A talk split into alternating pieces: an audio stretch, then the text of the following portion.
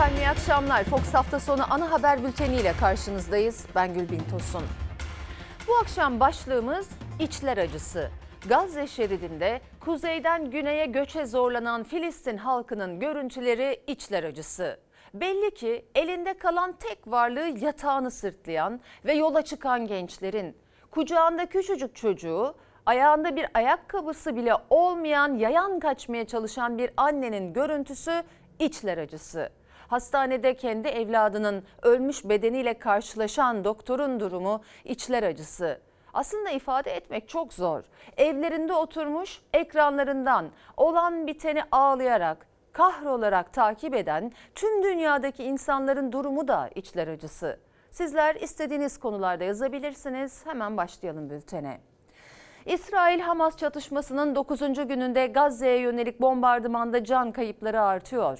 İsrail Başbakanı Netanyahu hazırlıkları süren kara harekatı öncesi Hamas'ı yok edeceğiz açıklaması yaptı.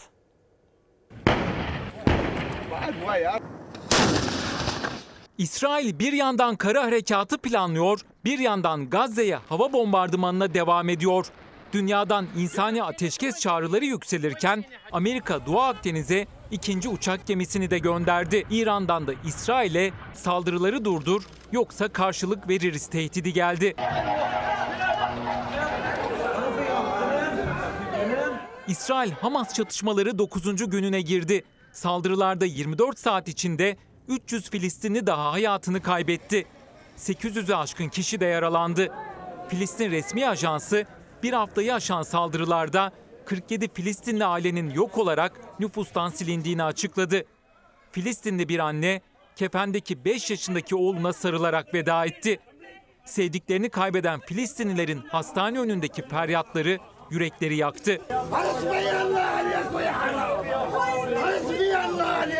İsrail ordusu ise kara harekatı hazırlıklarında son aşamada. İsrail'in Gazze'lere bölgeyi terk etmesi için verdiği ek sürenin dolmasıyla gergin bekleyiş başladı. İsrail Savunma Bakanı bu çok ölümcül bir savaş olacak dedi. Amerikan basını İsrail'in harekatı hava koşulları nedeniyle ertelediğini öne sürdü. İsrail Başbakanı Netanyahu acil durum kabinesinin ilk toplantısında konuştu. Hamas'ı yok etme sözü verdi.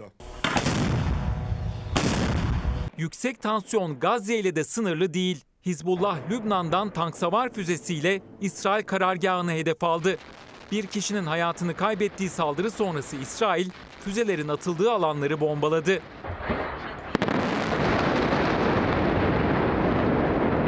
Karşılıklı tehditlerin dozu artarken Gazze'de insanlık dramı yaşanıyor. İsrail ablukası altındaki kentte ekmek ve su sıkıntısı tehlikeli boyuta ulaştı. Bölgeyi terk edemeyen Filistinliler ekmek alabilmek için fırınlar önünde uzun kuyruklar oluşturdu. Akşam saatlerinde ise suyun sınırlı olarak verilmeye başlandığı açıklandı. Birleşmiş Milletler Genel Sekreter Yardımcısı Gazze'deki insani durumun devam edemeyeceğine vurgu yaptı. Korkarım daha kötüsünü göreceğiz. İnsanlık sınıfta kalıyor dedi. Birleşmiş Milletler UNICEF'in bölgeye erişiminin tehlikeli bir hal aldığına dikkat çekti. Çocuklara ulaşmak için acil insani ateşkese ihtiyacımız var açıklaması yaptı. Amerika Dışişleri Bakanı Blinken'ın çatışmaların yayılmasını önlemek için Orta Doğu'da çıktığı turun son durağı Mısır oldu. Blinken, Mısır Cumhurbaşkanı Sisi ile bir araya geldi. Sisi, İsrail'in tepkisi meşru müdafaanın ötesine geçerek toplu cezalandırmaya dönüştü dedi. Görüşmelerin ardından Blinken'ın bir hafta içinde ikinci kez İsrail'e gideceği açıklandı. Cuma günü 24 saat, cumartesi günü 6 saat, bugün de 3 saat süre vermişti İsrail insani koridor için. Neyse ki hala bir kara harekatı yok meskun mahalde fazla kayıp vereceğinden de çekiniyor. Peki tamamıyla vazgeçer mi harekattan? Soru bu. İzlediniz İran'ın, Çin'in İsrail'e ciddi uyarıları oldu. Diğer yandan da Hizbullah fiilen olmasa da aslında orada. Dolayısıyla bölge korkunç günler bekliyor gibi. Uzmanlardan birbirinden farklı analizler, yorumlar var ama tanklarla girmese de bombardıman devam ediyor ve hiçbir yardım girişine izin vermiyor. Allah aşkınıza çocuk hastanesi bombalanır mı? Bu savaş suçu, insanlık suçu değilse nedir? Artık bilemiyorum. Jeneratör ve solar panel kullanan hastanelerin 2-3 günlük dayanabilecek gücü kalmış. Zira hem doktor sayısı da az ve tıbbi malzemeleri de bitiyor. Ha bir de ölü sayısı arttı. Su olmadığı için ya da az olduğu için salgın riski de yaklaşıyor. Ama esas söyleyeceğim başka. Şimdi bir bakalım Türkiye'de siyasilerin tepkileri ne? Ondan sonra onu aktaracağım. Evet Ankara'da bölgedeki yüksek tansiyonu yakından takip ediyor. Taraflara itidal çağrıları yapılırken Saadet Partisi, Gelecek Partisi ve Hüdapar İstanbul Maltepe'de Özgür Filistin mitingi düzenledi.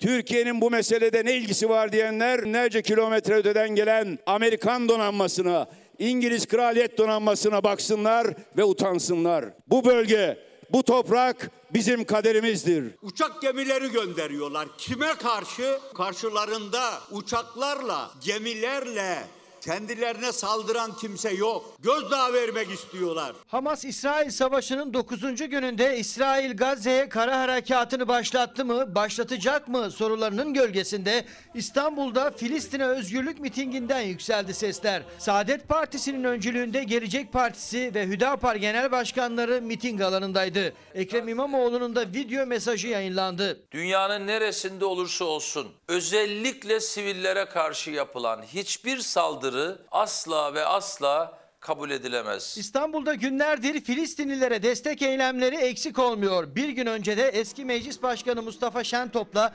eski İçişleri Bakanı Süleyman Soylu ve Bilal Erdoğan Filistin'e destek mitinginde pankartla Sultanahmet Meydanı'na yürüdüler.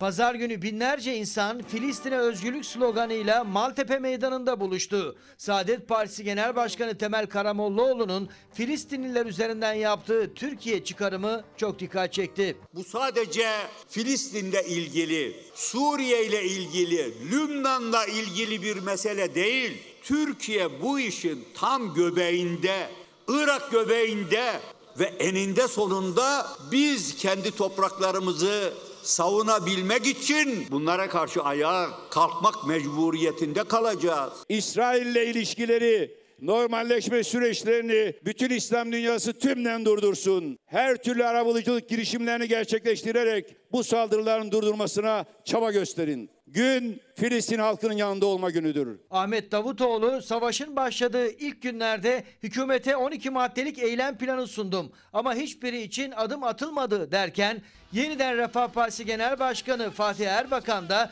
kınama yetmez somut adım atılmalı sesini Konya'da yaptığı mitingde yükseltti hükümete seslendi. Amerika'nın İncirlik üssünün ve İsrail'i korumak için Malatya'da kurulan Kürecik füze üssünün derhal kapatılması gereklidir. Netanyahu'nun Uluslararası Adalet Divanı'nda yargılanması için gerekli girişimlerin Türkiye'nin öncülüğünde yapılması gereklidir. Diğer söyleyeceğim konu da şu. İsrail karadan operasyona girişirse en korkunç senaryo başlayabilir biliyorsunuz. Bölge ülkelerinin müdahil olması, Orta Doğu'da topyekün savaş ve küresel sonuçları bunun tabii. Ama girmese de şu anda masum siviller, çocuklar ölüyor zaten. Ve ve tüm bu manzara karşısında bugün izledim Amerika Birleşik Devletleri Başkanı'nı hem de bir insan hakları kampanyasındaki konuşmasını yaparken Gazze'ye özgürlük protestosuyla karşılaştı. Önce duymadı ki olabilir ama sonra anladım dedi ve ardından öyle bir kahkaha attı ki insanlık tarihinin utanç anılarından biri olmaya aday bence. Sayın seyirciler iç politikaya bakalım. CHP'de 4-5 Kasım kurultay trafiği hızlandı. Hafta içi milletvekilleriyle gruplar halinde görüşen CHP Genel Başkanı Kemal Kılıçdaroğlu, belediye başkanlarıyla bölge toplantılarına da Marmara'dan başladı. Yenilenme diyen Kılıçdaroğlu'yla değişim isteyen Ekrem İmamoğlu da İstanbul İl Kongresi'nden sonra Kocaeli'nde yan yana geldi. Rakibi Özgür Özel ise Düzce'den ses yükseltti. Kurultaydan hemen 20 gün sonraydı. TÜZÜ kurultayını yapacağız. Cumhuriyet Halk Partisi'nin aksayan bütün yönlerini mümkün olduğu kadar çözeceğiz. Yukarıda karar süreçlerinin danışmanlarla yürütüldüğü, bizlerde layık görülemeyen kadroların sağdan kadrolarla doldurulduğu mahcup ve mahkum bir siyaseti reddediyor. İktidara koşan bir CHP kurultaya gün sayarken Kılıçdaroğlu'na rakip genel başkanlık koltuğuna talip Özgür Özel yönetim eleştirileriyle il il dolaşırken Kılıçdaroğlu yerel yönetimler Marmara çalıştayında Kocaeli'ndeydi. Hem kurultay ve kurultay sonrası hem de yerel seçimler hedefleri dilindeydi. Kocaeli burayı da dahil edeceğiz. Balıkesir'i, Manisa'yı, Bursa'yı dahil edeceğiz.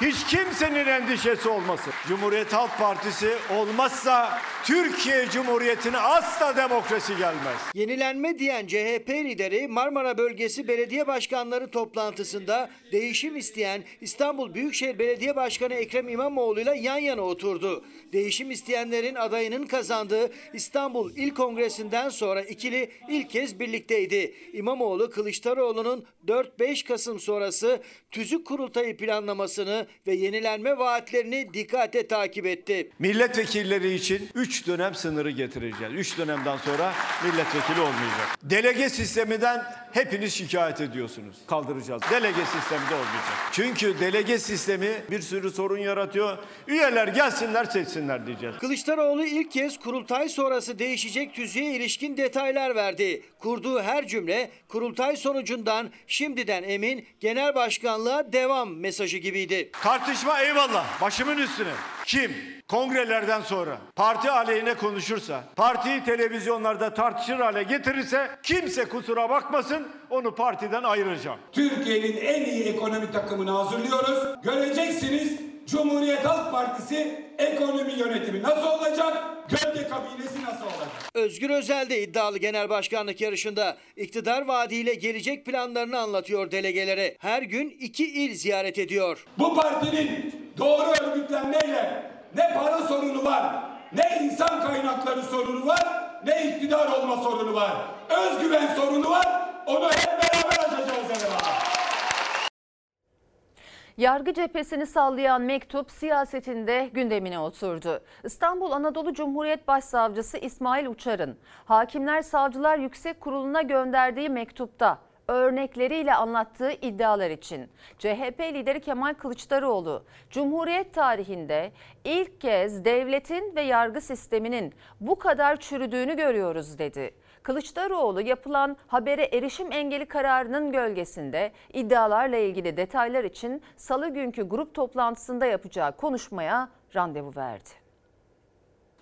İstanbul'da görevli bir savcı yargıdaki çürümeyi Hakimler ve Savcılar Kurulu'na örnekler vererek anlatıyor. Rüşvetin nasıl alındığını, Cumhurbaşkanının avukatlarının neler yaptığını, uyuşturucu baronlarının nasıl çıkarıldığını, altın kaçakçılarının hangi bedelleri ödeyerek nasıl kişileri hapislerden çıkardığını bütün bu olayları anlatıyor. Uyuşturucu gibi kötü bir melaneti hoş gören, örgüt elebaşlarını yeni suç işleyeceklerini bile bile yargılama bile yapmadan salıveren, çalışma arkadaşlarımız üzerinde korku imparatorluğu oluşturup mobbinge maruz bırakan, yargılamayı etkilemeye teşebbüs eden, örgütlü ya da örgütsüz bu yapıların çökertilmesi için gereğinin yapılması yüksek takdirlerinize arz olunur. Bir başsavcının aramızdaki kanserli hücreleri yargı içinde oluşan çeteleri temizlememiz lazım diyerek Hakimler Savcılar Kurulu'na yazdığı mektupta geçen iddialar gazeteci Timur Soykan'ın haberiyle gün yüzüne çıktı. İstanbul Anadolu Cumhuriyet Başsavcısı İsmail Uçar'ın isyanını dile getirdiği iddialar üzerine CHP lideri Kılıçdaroğlu da ses yükseltti. Detaylar için salı gününe randevu verdi. Salı günü grup toplantısında bunun bütün ayrıntılarına gireceğim. Adalet devletin temelidir. Düşüncesini ifade etti diye insanları hapse atacaksınız. Uyuşturucu baronlarını serbest bırakacaksınız. Devlette çürüme var. Bunu çözmemiz lazım. Başsavcı İsmail Uçar 6 Ekim'de HSK'ya yazdığı mektupta uyuşturucu kaçakçılarının yasa dışı bahisçilerin nasıl tahliye edildiğini, para karşılığı bazı haberlere erişim engeli kararlarının alınmasını, adliyede dönen rüşvet çarkını anlattı. Bir gün gazetesinde yayımlanmasıyla birlikte jet hızıyla habere erişim engeli kararı geldi. Öncelikle Adalet Bakanlığımız ve Hakimler ve Savcılar Kurulu himayesinde kendi aramızda kanserli hücreleri temizlememiz, gerekirse yargı içinde oluşmaya başlayan çete ve çetecikleri yok etmek için kemoterapi uygulayıp kanserli hücreyi toptan yok etmemiz gerekmektedir. Cumhuriyet tarihinde ilk kez devletin yargı sisteminin bu kadar çürüdüğünü görüyoruz. Başsavcının yargı içinde oluşmaya başlayan çete ve çetecikler ifadesi, örnekleriyle usulsüz tahliye kararları, dosyaya bakan hakimlere yönelik mobbing iddiaları. Gözler bir yandan sessizliğini koruyan HSK'nın atacağı adımlara çevrilmişken, diğer yandan Kılıçdaroğlu'nun salı günü yapacağı konuşmada. Sizleri de unutmayalım. E, Bir izleyicimiz çıraklık yasası ile ilgili mesaj atmış. İçler acısı sesimizi duyurun diyor. EMADDER, Emeklilikte Adalet Derneği. Bugün biz Kartal'da kademe için bir araya geldik. Durumumuz içler acısı diyor. Onlar da sizlerin bu eylemiyle ilgili, toplantınızla ilgili haberimiz var. Onu da aktaracağız birazdan. Milli Eğitim Bakanlığı yeni yönetmelik yayımladı. Veliler ücretsiz yemek uygulamasının geri gelmesini beklerken tam tersi. Temizlik, güvenlik için ana sınıflarında velilerden katkı payı da alınacak artık. Başka tartışmalı başlıklar da var yönetmelikte. Biz önerge verdik. Okullarda bir öğün ücretsiz olsun diye. Bu AKP ve MHP onu reddetti. Şimdi okullarda güya beslenebilsinler diye 20 dakika teneffüs veriyorlar. Peki siz baktınız mı öğrencilerin çantasında yiyecek bir şeyleri var mı? Çocuklara yeterli beslenme koyabiliyor musunuz? Tabii ki hayır. Bir parça ekmek koyuyoruz o kadar.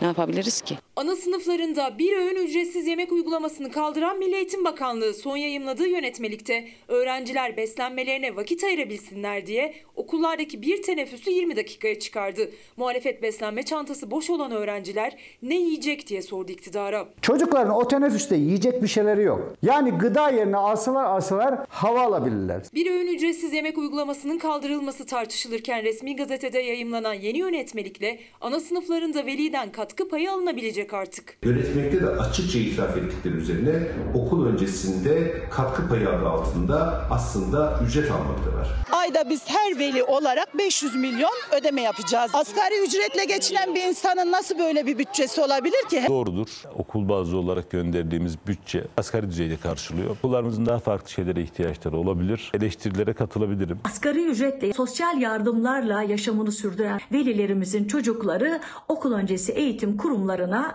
kolaylıkla ulaşamayacaklar. Çünkü karşılarında yasal bir parasal engel var artık. Bakan Yusuf Tekin okullardaki eksiklikleri kabul etmiş. Bütçelerini zorlayarak kendi ceplerinden para ödeyerek okulları temizleten velilerin eleştirilerine de katılmıştı ama yeni yönetmelikle anaokullarında velilerin para ödemesi yasal hale getirildi. Okullara sağlık görevlisi atayın dedik. Sağlık merkezleri kurun dedik. Yapmadılar. Okulların çevresi uyuşturucu çeteleri dolu. Okullara güvenlik görevlisi atayın dedik. Yapmadılar ama ne yaptılar? İmam atadılar. Şimdi de mescit zorunluluğu getiriyorlar. Oysa okullarımızın öylesine de çok sorunu var ki 5 milyon öğrenciye yemek verilmesi gerekirken bunu yapmayan Milli Eğitim Bakanlığı mescit atmasına karar verdi. Öğrenciye ücretsiz yemek uygulaması okullarda yeterli sayıda temizlik ve güvenlik personeli yok ama Milli Eğitim Bakanlığı son yönetmeliğe ilk ortaokul ve liselerden sonra anaokullarında da mescit açılması kararını koydu. Eğitim sendikaları da muhalefet de laik eğitime aykırı diyerek ses yükseltti. Mescit açılması, ibadethane açılması açıkça anayasamıza aykırıdır. Milli Eğitim Temel Kanunu'na aykırıdır. Laik eğitimden elinizi çekin. Eğitim devrimleriyle, Cumhuriyet devrimleriyle Cumhuriyet'in 100. yılında hesaplaşmayı önünüze koydunuz. Getirilen düzenlemelerde olumlu şeyler de var mı? Var. Türkçe'de geçer not uygulamasının yükseltilmesi, Türkçe dersinde not ortalaması 70 puan altında olanlar bir üst sınıfa geçemeyecek. Muhalefetten yönetmelikte geçer not alan tek madde de bu oldu. öğrencilerin kendi ana dillerini iyi kullanmaları lazım. Kitap okumayı sevdirmek lazım. Bu konudaki düzenlemeyi de olumlu buluyorum. Her bakan gelişinde değiştiğinde yeni düzenleme diye yakınırdık. Kademe atladık, sınıf atladık. Bakan 5 ay önce göreve gelmiş, okullar açılalı da bir ay olmuş. Hala yeni yönetmelik. Öğrenciler sınıfta kalacak mı kalmayacak mı? Hangi derste kaç puan almalılar? Kafalar karman çorman. Velilerin öyle tabii. Haklarını yemeyelim. Okullar açılmadan önce bir icraatı vardı bakanın. Seçim öncesinde pedagoji öğretmenlerine atama sözü verilmiş olmasına rağmen rehber öğretmen diye imamları okullara sokma projesini getirdiler. Şimdiki yönetmelikle de okul öncesine mescit, 5 yaşındaki çocukların eğitim alanından bahsediyoruz bu bir. Burası İslam devleti değil, layık bir ülke. İki, diğer dinlere mensup ailelerin çocukları göndermek istemezse onlar ne yapacaklar? Soru işareti. Tam da o konuyla ilgili bir izleyicimiz hani okullar açıldıktan bir ay sonra yeni yönetmelik neden diye sorduk ya biraz önce. Biz Milli Eğitim Bakanı'nın genelgesinden önce katkı payı zaten verdik güvenlik ve temizlik için diyor. Bakalım şimdi tekrar mı ödeyecekler? Devam edelim. EYT yasasında sigorta gününe takılıp bir günle bile emekliliği kaçıranlar bugün İstanbul Kartal'da büyük mitingde bir araya geldi. Kademeli emeklilik istediler.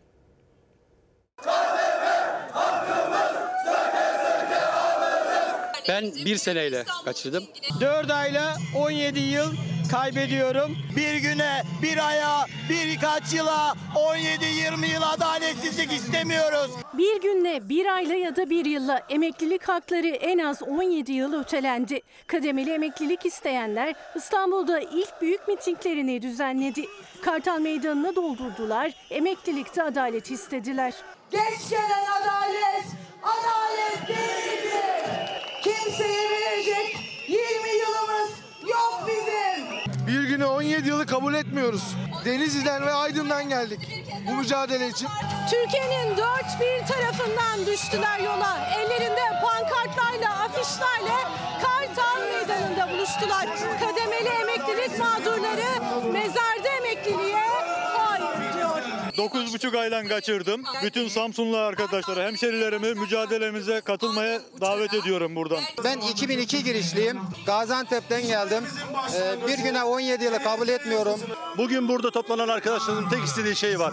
Eşitlik. 8 Eylül 1999 öncesi sigorta girişi olanlar EYT yasasıyla emekli olurken bu tarihten sonra sigortalı olanlar prim günleri fazla olmasına rağmen yasadan yararlanamadı. Talepleri kademeli emeklilik yani sigortalı oldukları yıla göre yaş belirlenmesini, haksızlığın giderilmesini istiyorlar. İstanbul Kartal'da hak arayanlardan biri de kas hastası kızı olan ve sadece 3 ayla emekliliği kaçıran Ramazan Özkan'dı. 99 sonu 3 ayla emekliliği kaçırıyorum. 17 sene daha çalışmam gerekiyor. Onun için de adalet için buraya geldik.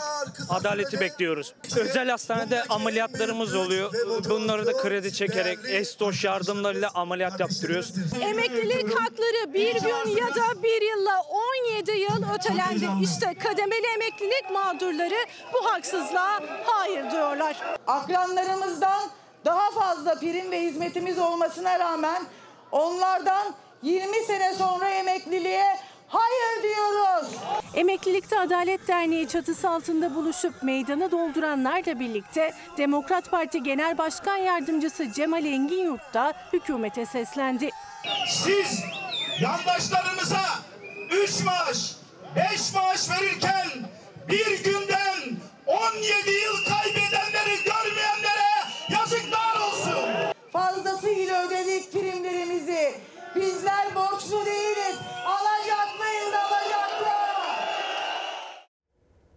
Çalışan emeklilere 5 bin lira ikramiye verilmeyecek olmasına tepkiler sürüyor. O ayrım nedeniyle küçük esnaf da ikramiye alamayacak. Hem emekliyim hem esnafım. Çalışıyorum. Yetmediği için çalışıyorum. Emekli maaşı yetse zaten ne işimiz var işte.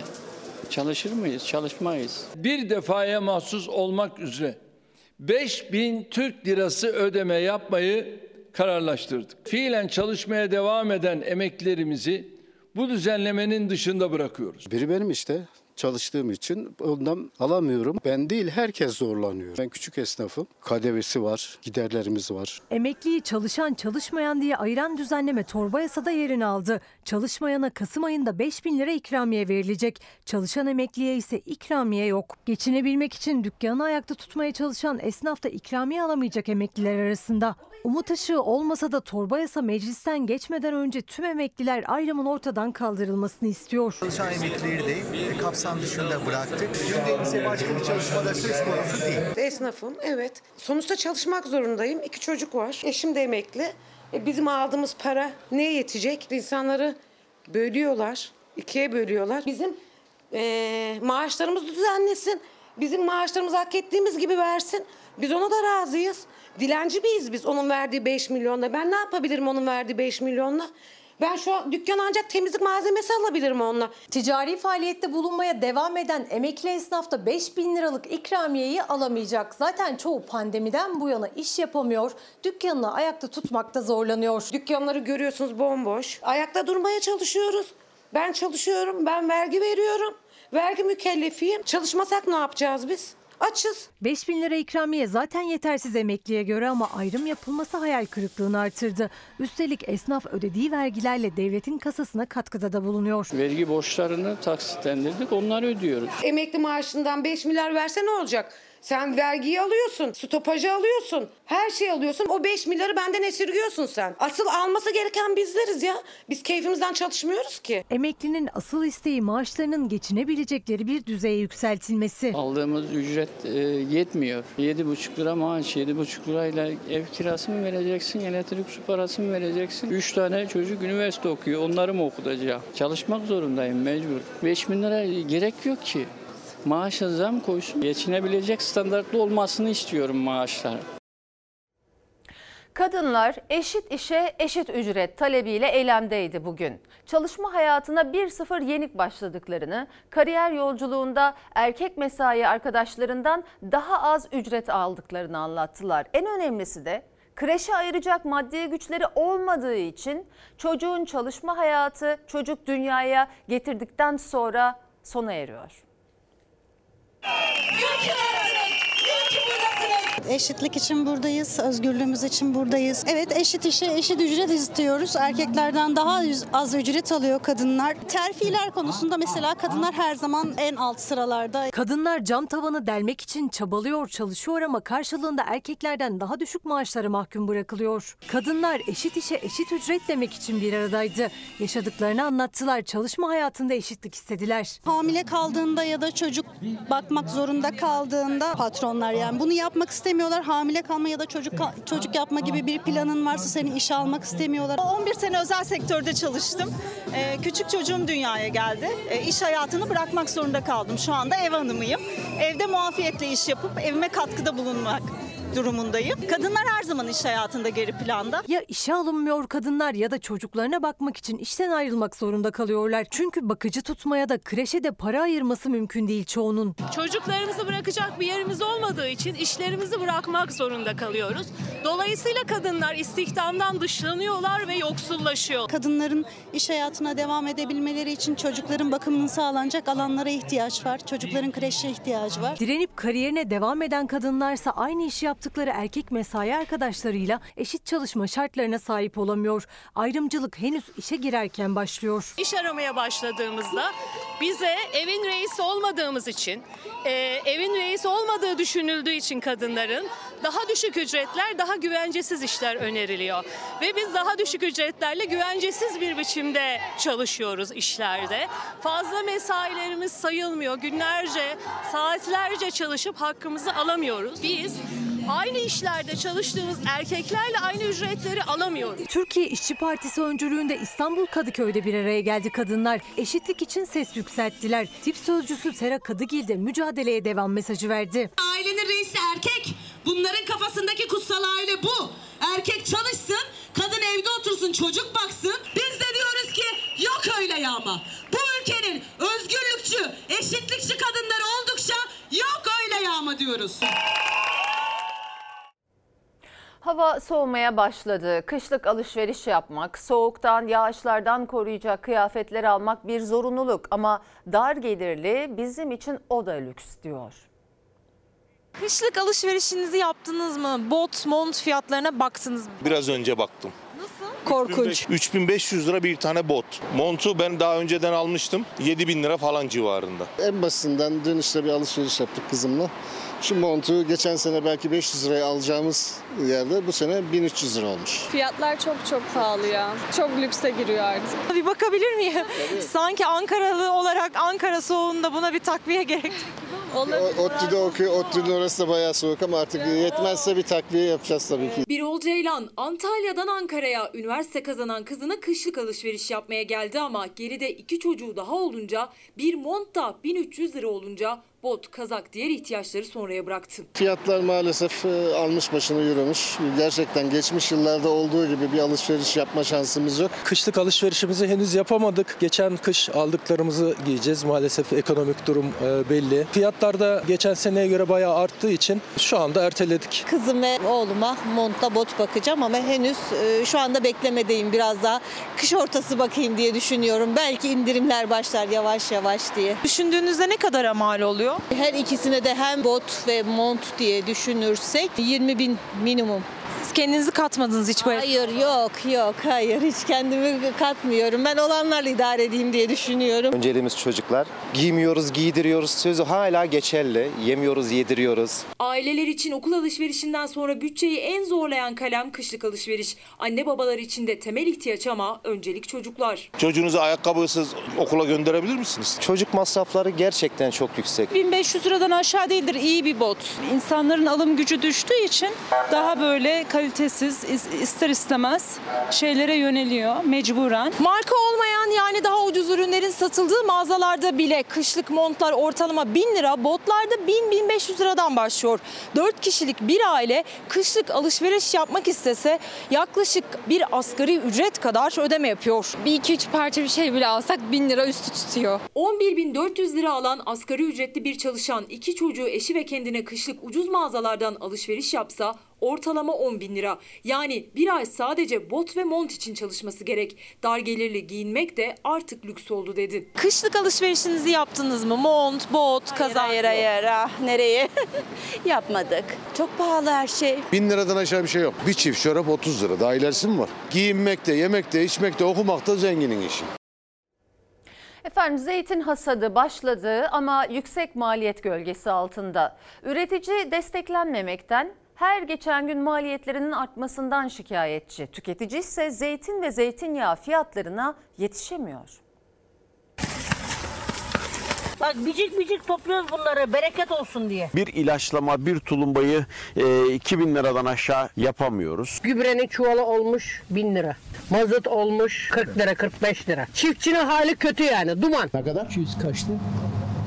259 lira. 259 lira. Bir kilo zeytin 259 lira ve biz kendimiz üretiyoruz bunu ya. Kendimiz üreteceğiz ve bu fiyata yani üretim yerinde bu zeytin kaç para merak ediyorum ben. Üretici sorunlarla yüksek maliyetle başladı zeytin hasadına. Zeytin üretiminin en önemli adreslerinden İzmir Bergama'da bahçelerdeki sıkıntı zeytin tezgahlarındaki fiyatlara, oradan da tüketicinin kahvaltı sofrasına yansıyor. Fiyatlar 100 liradan başlıyor, 300 liraya kadar çıkıyor. Çiftçi ise hasat öncesi kahvaltıda salça ekmek yiyerek başlıyor güne. O desteklenmedikçe zeytin de zeytinyağı da bu yıl daha da lüks olacak tüketici için. Kahvaltıda yediğimiz belli. Kuru soğanla salça. Başka bir şey yok. İki yıl önce bu fiyata zeytinin dışında peynir alıyorduk, tereyağı alıyorduk, bal alıyorduk. Yani 300-350'ye.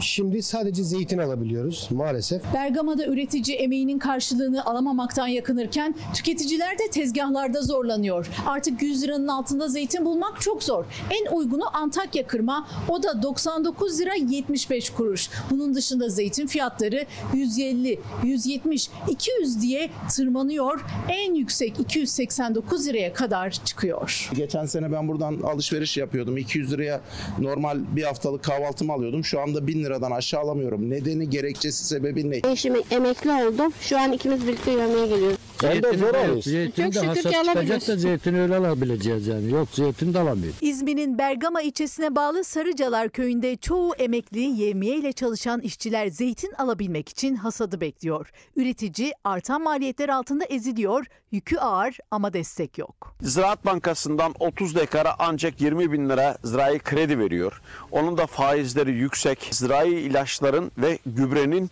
bu kadar pahalı olduğu bir ortamda yani artık çiftçilik neredeyse yapılamaz hale geldi. Üretici üretimden vazgeçme noktasına geldi. Üstelik bu yıl kuraklık nedeniyle verim de düşük. Zeytin gibi zeytinyağının da yanına yaklaşamıyor tüketici. Üreticiden 160 liraya çıkıyor, markette litresi 250 lirayı buluyor. Yüksek maliyetler bu fiyatları daha da artıracak. Çiftçiyi düşünmeleri lazım. Çiftçisiz bir şey olur mu bu ülkede? Yediğimiz her şeye bakın ekmekten tutun mem nereye kadar, makarnaya kadar mem nereye kadar hep çiftçi. Ki Türkiye'nin göz bebeği olan bu üretim e, alanında biz üretim yapamıyoruz, desteklenmiyor.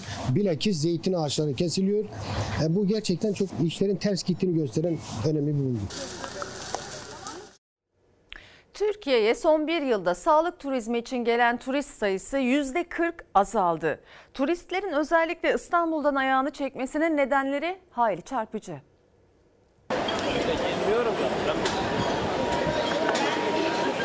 Sağlık turizminde çok ciddi bir sıçrama yapıyoruz. 2023'te aslında biz %20'lik bir kapasite artışı beklerken sağlık turizmi kapasitesine büyük bir düşüş yaşadık.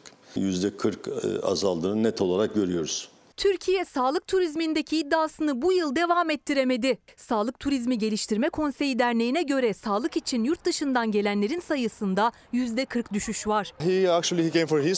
Onun için buradayız. Arkadaşım dişlerini yaptırmak için geldi buraya. Ben de benimkileri. Neden Türkiye'yi tercih ettiniz? Ücretten dolayı ve Türklerin bu konuda çok profesyonel olduğunu düşünüyorum. Aslında döviz kuru nedeniyle saç ekiminden estetik operasyonlara Türkiye'deki fiyatlar turistleri zorlamıyor. Doktor Köksal Holoğlu'na göre sağlık turizmindeki düşüşün en önemli sebeplerinden biri deprem endişesi ve otel fiyatları. 2022 yılında yaklaşık 2 milyon sağlık turistinin geldiğini öngörmüştük biz. 2023 yılında yaklaşık 1 milyon 200 bin gibi bir sayıyla tamamlayacağız. Başta saç ekimi olmak üzere birçok estetik işlem için tercih edilen ülkelerin başında geliyor Türkiye. Aslında pandemiye kadar da Türkiye sağlık turizminde hep yükselen bir grafik izledi. Ancak pandeminin ardından yaşanan 6 Şubat depremleriyle birlikte beklenen İstanbul depremi endişesiyle sağlık turizmi için gelen de turist sayısında azalış yaşandı. Azalan kapasitenin önemli nedenlerinden birisi var. Otel fiyatlarına baktığınız zaman 2 sene önce 100 lira olan bir fiyatın döviz bazında bile baktığınız zaman bunlar 300 euro, 350 eurolara çıkmış. Nereden geldiniz? Kaliforniya'dan geliyorum. Amerika standartlarına göre burada otel fiyatları çok yüksek. Turistlerin ayağını İstanbul'dan çekmesinin başka nedenleri arasındaysa taksilerle yaşadıkları problemler, yüksek konaklama ücretleri ve merdiven altı ameliyathanelerde, kliniklerde ve hastanelerde yapılan işlemler. İstanbul'a geldiğimiz zaman biz ulaşımımızı nasıl sağlayacağız? Taksilere binmek istemiyoruz diyorlar. Ne tür bir problem yaşadınız? Taksi. Örneğin 80 liralık bir mesafe için sizin turist olduğunuzu görünce 400 lira istiyorlar. Bu çok üzücü. Sağlık profesyonelleri Türkiye'nin hızla sağlık turizminde yeniden ivme kazanmasını istiyor. Bunun için de şartların düzeltilmesi ve denetim şart. Bakıyorsunuz bir e, hastane e, 10 bin dolar fiyat vermiş, bir başka hastane 1000 dolar fiyat vermiş. Bunu da e, denetimle e, kontrol altına almak lazım. Lüks içindeki yaşamlarını sosyal medyadan paylaşan Dilan Polat ve eşi Engin Polat için 4 ayrı soruşturma başlatıldı. Suç örgütü kurmak ve yönetmekle suçlanıyorlar. Çalıştıramıyorum şu an. İki kere, iki kere bas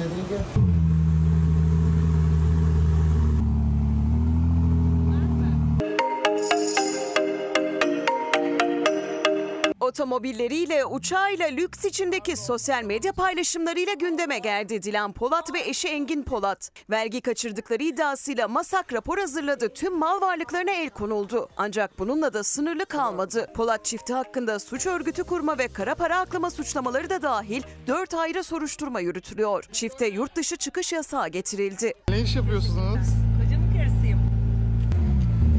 Sayın Bakan'ın önüne gitmiş olan bir dosya olduğunu da biliyorum ben. Bu kozmetik sektörüyle ilgili. Hah, Dilan Polat Ee, meselesine Evet geleceğiz. yani Dilan Polat meselesiyle gündeme geldi. Türkiye'nin en çok izlenen tartışma programı orta sayfada. İçişleri Bakanı Ali Yerlikaya'nın önündeki dosyalardan birinin de Dilan Polat dosyası olduğunu açıklamıştı gazeteci Nevşin Mengü. Sosyal medya paylaşımlarıyla tanındı Dilan Polat. Kısa sürede şatafatlı hayatı gündem oldu. O lüks hayatın kaynağına çevrildi gözler. Çok geçmeden de Mali Suçları Araştırma Kurulu MASAK'ın merceğine takıldı. Dilan Polat ve eşi Engin Polat'a vergi kaçırdıkları iddiasıyla soruşturma açıldı.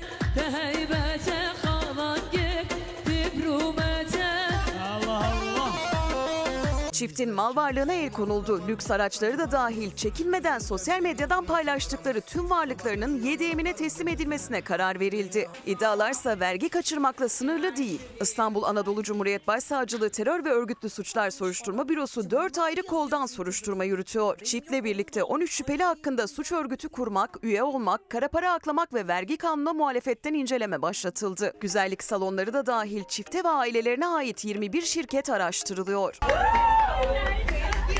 Turkish dollar woman. Milyoner. Masak'ın ilk tespitlerine göre 3 tedarikçi şirketten Dilan Polat'ın kozmetik şirketi 225 milyon liralık malı alındı gibi gösterdi ama gerçekte karşılığı yoktu. Tüm iddialar soruşturmaların sonucunda netlik kazanacak. At at at at at aşkım at at at at kendine de güzel kızım. Hadi. Fransa'dan Türkiye'ye seyahat eden gurbetçi aile Yunanistan'da meydana gelen bir kazadan sorumlu tutuldu. Mutlu Atılan'ın bir Yunan vatandaşını araçla ezerek öldürdüğü öne sürüldü. Oysa Atılan'ın aracında ne bir kan ne de bir DNA örneğine rastlandı. Ailesi 3 aydır tutuklu olan 33 yaşındaki gencin kurtulması için Türk makamlarından yardım istedi. Ana Gumruk'a geldik. Şimdi sıradayız. Arkadan da geliyorlar. Yani bir, bir saate belki üç saate Türkiye'ye girerik. Biz serbest kalmasını umut ediyorduk. Basına yansıdığı için red kararı geldi. 57 yaşındaki Yunanistan vatandaşı Yunanistan-Türkiye sınır kapısındaki araç kuyruğunda ezilerek can verdi. O trafikte ilerleyen bir kişi Panagiotis Rigas'ı ezerek öldürenin Türkiye'ye gelmeye çalışan gurbetçi Mutlu Atılan olduğunu iddia etti. Aracında tam 4 kez bilirkişi incelemesi yapıldı ancak ölen kişiye dair hiçbir iz bulunamadı. Yine de aylar geçti serbest bırakılmadı Mutlu Atılan. Bir tane kadın geldi, eşimi gösterdi. Polisler geldi, önümüzü kestiler. Eşimi alıp götürdüler. Otopside çıkmış ki aracın biri bu adamın kafasından ezmiş. Ama e, bizim araç dört kere bilir kişiden geçti. Bizim araçla herhangi bir bağlantısı yok. Fransa'da yaşayan 4 çocuklu atılan ailesi yaz tatili için Türkiye'ye memleketleri Yozgat'a gideceklerdi. 7 Temmuz'da Yunanistan'ın Kipi sınır kapısına doğru ilerlerken trafikte yol verme tartışması çıktı. Bu Yunanlı şahıs araçların arasından da geçerken birden bizim tarafın diğer kısmına yığılıp kalıyor. 33 yaşındaki Mutlu Atılan ezilerek yaşamını yitiren Yunanistan vatandaşı Panagiotis Rigas'ın ölümünden sorumlu tutuldu. Yunan medyası günlerce bu olayı konuştu. Mutlu Atılan'ın Yunanistan vatandaşını vahşice öldürdüğü anlatıldı televizyonlarda. Ancak yine Yunanistan'ın resmi kurumları tarafından yapılan incelemede Mutlu Atılan'ın aracında ölen kişiye ait ne kan izi ne de DNA örneğine rastlandı. Yani deliller gurbetçi Türk'ün suçsuz olduğuna işaret ediyordu. Ölen şahsın ailesi de ret istedi. Tekrar araba ekspertizden geçsin istedi. Tekrar geçti. Devlet de yaptırdı bunu ve hepsinde de temiz çıktı araba. Adama ait ne bir kan var, ne bir DNA'sı var, ne de bir çamaşır parçası hiçbir şey yok. Atılan ailesi 40 günü hücrede olmak üzere tam 3 aydır Yunanistan'da tutuklu bulunan Mutlu Atılan'ın kamuoyu baskısı nedeniyle serbest bırakılamadığını iddia ediyor. Dışişleri Bakanlığı'nın devreye girmesini istiyor. Bize yardımcı olmalarını istiyor. Bir suç olsa kaderi derik. Ben çocuğumun bir yüzünü görmeden nasıl vefat edeyim? İstanbul Göktürk'te yeşil alana yapılan inşaatlar için İstanbul Büyükşehir Belediyesi dava açıp haklı bulunmuştu. Ancak o alanda lüks site yükselmeye devam ediyor. Hak, hukuk, adalet. Hak, hukuk, adalet. Burada asırlık 3-4 tane çınar ağacı kesildi. Mantar gibi bu inşaatlar çıktı. Betona boğulduk. Bugün ne kadar haklı olduğumuzu İstanbul 6. İdare Mahkemesi onadı. Dedi ki buranın rezerv yapı ilan edilmesi bilimsel olarak mümkün değildir. Yargı dur dedi ama inşaatlar yükselmeye devam ediyor. İstanbul Göktürk'teki yeşil alan için mahalleli aylardır mücadele veriyor. Haklı da bulundular ama mahkemenin kararı hala uygulanmıyor. İnşaat dursun diye bir kez daha ses yükselttiler. İdare Mahkemesi kararları arkadaşlar kesindir. Uygulanmak zorundadır. Emlak GYO ve Ziraat Bankası içerideki kaçak inşaatlarını durdur. Eyüp Sultan Belediyesi'ne bu inşaatların ruhsatını veren belediyeye sesleniyoruz. Diyoruz ki bu kararı uygula. Biz artık e, adaletin uygulanmasını istiyoruz. Demirören Holding Ziraat Bankası'ndan çektiği yüklü krediye teminat göstermişti bu alanı. Borcunu ödemedi, yeşil alan rezerv alanı ilan edildi. Yetkisi İstanbul Büyükşehir Belediyesi'nden Çevre ve Şehircilik Bakanlığı'na geçti. Hemen ardından da imara açıldı. Değeri yükseltilerek Demirören Holding'in ödenmeyen borcunun bir kısmına sayılmış oldu. 70'in üstünde dava açtı. Çoğunda bilirkişi olumlu rapor verdi. Teknik olarak haklıyız. Hukuken haklıyız. Ama mahkemeler şöyle bir karar verdi. Sizin yetkiniz yok dediler. İstanbul Büyükşehir Belediyesi ise açtığı davayı kazandı. Mahkeme inşaatların sürdüğü alanın rezerv alanı olmayacağına hükmetti. Yani lüks sitenin yükseldiği inşaatın durması gerekiyordu ama durmadı. Yeşil alan olarak ayrılmış bir alan. Yetki İBB'de kalmasın diye burası rezerv alan ilan ediliyor. Bu bizim yetkimizi hülle yoluyla gasp etme işidir. Bütün bunlar bence İstanbul'a yap- yapılan en büyük ihanetlerden biri. Göktürk Yeşil Kalsın girişimi gönüllüleri mahkeme kararının uygulanmamasını protesto etti. Eyüp Sultan Belediyesi'nin inşaat ruhsatını iptal etmesini talep ettiler. Aynı zamanda deprem toplanma alanı olan yeşil alanlarını geri istiyorlar. İstanbul depreminin her an yaşanacağı beklendiği bir dönemde en büyük deprem toplanma alanlarımızın üstünde kaçak inşaatlar var. Burada inşaatın devam ettiği her gün, her saat suça ortak oluyorsunuz. Suça ortak olmayın. Bir an önce inşaatları durdurun. Şimdi ara zamanı. Efendim Fox hafta sonu ana haber bültenini burada noktalıyoruz. Fox'ta yayın dizimiz Kirli Sepeti'nin yeni bölümüyle devam edecek. İyi bir akşam geçirmenizi diliyoruz. Hoşçakalın. Her köşesi cennetin ezilir yerler için Bir başkadır benim memleketim